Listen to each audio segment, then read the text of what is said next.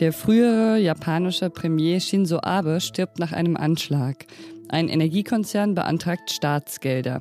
Und Christian Lindner heiratet.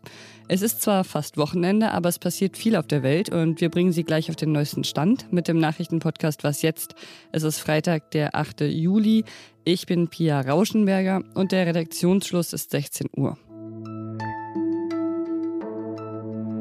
Der frühere rechtskonservative japanische Regierungschef Shinzo Abe ist heute nach einem Attentat gestorben. Der 67-Jährige war bei einem Wahlkampfauftritt auf offener Straße angeschossen worden und danach in ein Krankenhaus gekommen. Außenministerin Annalena Baerbock sagte dazu am Rande des G20-Gipfels. Meine Gedanken, unsere Gedanken hier bei dem G20-Treffen sind bei seiner Familie, bei seinen Freunden. Und mit großer Trauer senden wir auch unsere Grüße an alle Bürgerinnen und Bürger Japans. Der mutmaßliche Täter sei noch am Tatort von der Polizei wegen versuchten Mordes festgenommen worden, hieß es. Der Polizei solle er gesagt haben, er sei unzufrieden mit Abe und habe ihn töten wollen. Medienberichten zufolge hatte der 41-Jährige drei Jahre lang bei der Marine des Landes gedient. Abe hat Japan von Dezember 2012 bis September 2020 regiert. Er war damit der am längsten amtierende Premier des Landes und er hat das Land natürlich auch geprägt. Unter ihm ist Japan nach Meinung von KritikerInnen deutlich nach rechts gerückt. Der Verteidigungsetat ist angestiegen und er hat geplant, die pazifistische Verfassung des Landes zu ändern. Der Anschlag fällt jetzt in eine Zeit, die politisch ziemlich aufgeladen ist. Am Sonntag sind nämlich Wahlen zum Oberhaus. Die japanische Regierung hat auch einen Krisenstab eingerichtet. Japan gilt eigentlich als eines der sichersten Länder weltweit und hat auch mit die stärksten Waffengesetze. Morgen früh spricht hier mein Kollege Roland Jodin dann nochmal ausführlich darüber, wie der Anschlag Japan verändert. Deutschland steckt in einer Energiekrise und diese Krise hat den Bundestag jetzt sogar dazu bewogen, mehr Kohlekraftwerke zur Stromerzeugung heranzuziehen. So soll nämlich Gas eingespart werden, das man dann statt zur Stromerzeugung eben zum Heizen nutzen kann.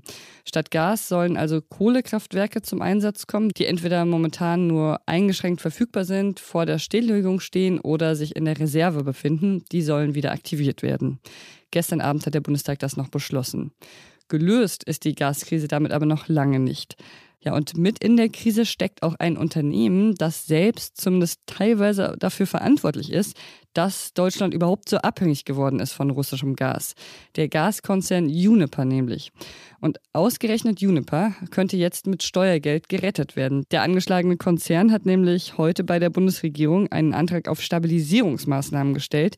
Das heißt, er möchte Staatsgeld bekommen. Der Vorstandschef von Uniper, Klaus-Dieter Maubach, hat dazu gesagt, Uniper erfährt unter den gegenwärtigen Bedingungen tägliche Mittelabflüsse im mittleren zweistelligen Millionenbereich. Eine Situation, die für uns nicht lange durchhaltbar ist. Wie es überhaupt so weit kommen konnte, darüber möchte ich jetzt mit meinem Kollegen Michael Thumann sprechen, der unser Korrespondent in Moskau ist. Hallo Michael. Hallo Pia. Erstmal zu den Hintergründen. Wieso kann man denn Juniper zumindest teilweise sogar mitverantwortlich machen für die deutsche Abhängigkeit von russischem Gas? Weil Uniper in den letzten 20 Jahren einfach die Gasbeziehung äh, vor allem zu Russland einfach systematisch ausgebaut hat und äh, gegen vielen besseren Rat sich darauf äh, konzentriert hat. Sie haben Gasfelder äh, gekauft äh, in Sibirien. Sie haben immer wieder gesagt auf Kritik daran, äh, dass Russland äh, seit Jahrzehnten ein sehr zuverlässiger Partner sei, was Putin schon widerlegt hatte durch einzelne Gasunterbrechungen äh, in die Ukraine und auch in die baltischen Staaten. Und sie haben vor allem es versäumt, andere Projekte wie dem Bau eines LNG-Terminals, den eigentlich Uniper bzw. die Vorgängergesellschaft E.ON fest versprochen hatte, oder eben auch die Erschließung von Vorkommen im Kaspischen Meer und den Transport von Gas aus der Kaspischen Region und aus Südosteuropa nach Deutschland. Für all das haben sie sich überhaupt nicht interessiert, teilweise sogar dagegen lobbyiert. Mhm. Und warum ist das so? Warum haben Sie sich denn so vehement dagegen gewehrt, auch mal andere Energiequellen jenseits von russischem Gas aufzutun? Das wäre ja auch eine Möglichkeit gewesen. Ich glaube, das hat einfach äh, mit dieser schon fast besessenen Konzentration ähm, vor allem der deutschen Gasindustrie auf Russland zu tun. Das ist natürlich eine Tradition noch aus der DDR und der Bundesrepublik. Ähm, die Bundesrepublik hatte dieses Erdgasröhrengeschäft in den äh, 70er Jahren aufgelegt mit der damaligen Sowjetunion. Die DDR war sowieso als äh, Satellitenstaat der Sowjetunion eng verbunden. Aber es hatte dann eben in den 2000ern und 2010er Jahren auch mit konkreten Personen zu tun. Den Chefs von Uniper. Es hatte zu tun mit äh, der Bundesregierung, äh, die vor allem unter äh, Gerhard Schröder halt eben die, diese ganzen Gasbeziehungen äh, aufgebaut hat und die wesentlichen Weichen gestellt hatte für Nord Stream 1 und dann schließlich Nord Stream 2, die äh, Pipeline durch die Ostsee, die jetzt mit dem Angriff von Putin auf die Ukraine gescheitert ist, äh, Nord Stream 2. Nord, Nord Stream 1 wird jetzt gerade von Putin einseitig überflüssig gemacht, wie es scheint. Das heißt, wir haben es hier einfach mit einer 20-jährigen strategischen Fehlinvestition nur in eine Richtung zu tun, die jetzt zusammenbricht. Gehört das nicht auch zu Ihrem unternehmerischen Risiko, wenn Sie jetzt da in der Patsche sitzen? Eigentlich ist es komplett das unternehmerische Risiko äh, dieses Konzerns. Das Problem an ihm ist, ein bisschen wie in der Bankenkrise vor über zehn Jahren, Uniper ist einfach too big to fail. Es ist ein äh, sehr großer, der größte deutsche Gasversorger. Daran hängen sehr viele Stadtwerke und ähm, wenn Uniper zusammenbräche, dann bräche eben auch ein Teil der deutschen Gasversorgung zusammen. Und das will die Bundesregierung natürlich verhindern und plant nun einzusteigen. Danke, Michael. Sehr gern, Pia. Danke dir. Wenn es nach dem Deutschen Bundestag geht, dürfen Finnland und Schweden der NATO beitreten.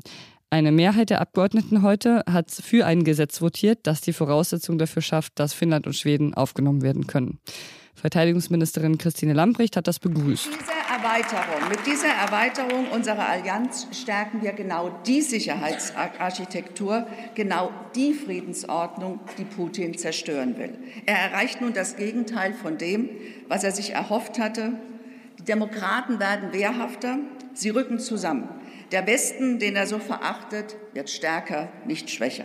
Ablehnung gab es aus der Linksfraktion. Gregor Gysi hat dazu gesagt, der Preis, den Schweden, Finnland und die gesamte NATO für den Beitritt gegen die Kurden und Kurden an die Türkei zahlen müssen, ist zu hoch. Aber auch die Linke hat grundsätzlich dafür Verständnis gezeigt, dass Schweden und Finnland durch den NATO-Beitritt ihre Sicherheitslage verbessern wollen. Was noch? Christian Lindner, unser Finanzminister, heiratet dieses Wochenende auf Sylt und er heiratet die Journalistin Franka Lehfeld. Die standesamtliche Trauung war gestern, morgen ist die kirchliche Trauung und heute ist vielleicht am interessantesten, der Polterabend. Der wird in der Sansibar gefeiert und es werden ziemlich viele prominente Gäste erwartet, unter anderem Olaf Scholz und auch Friedrich Merz. Aber Sylt ist ja, seit es das 9-Euro-Ticket gibt, nicht mehr nur ein Ort der Reichen und manchmal auch Schönen, sondern auch der Punks. Erst saßen sie vor dem Brunnen in Westerland, äh, der wurde dann umzäunt. Jetzt hocken sie vorm Rossmann. Und da schmieden sie so ihre Punkerpläne. Und es liegt ja ziemlich nahe, sie wollen den Polterabend crashen. Ja, und wie es der Punker Socke dem Nachrichtenportal Tag 24 gesagt hat, wir werden zur Sansibar wandern und Christian gratulieren. Hm, da freuen sich Christian und Franka ganz bestimmt. Gratulationen oder Vorschläge für gute Punkernamen nehmen wir auch gerne entgegen. Was jetzt zeit.de ist die richtige E-Mail-Adresse dafür.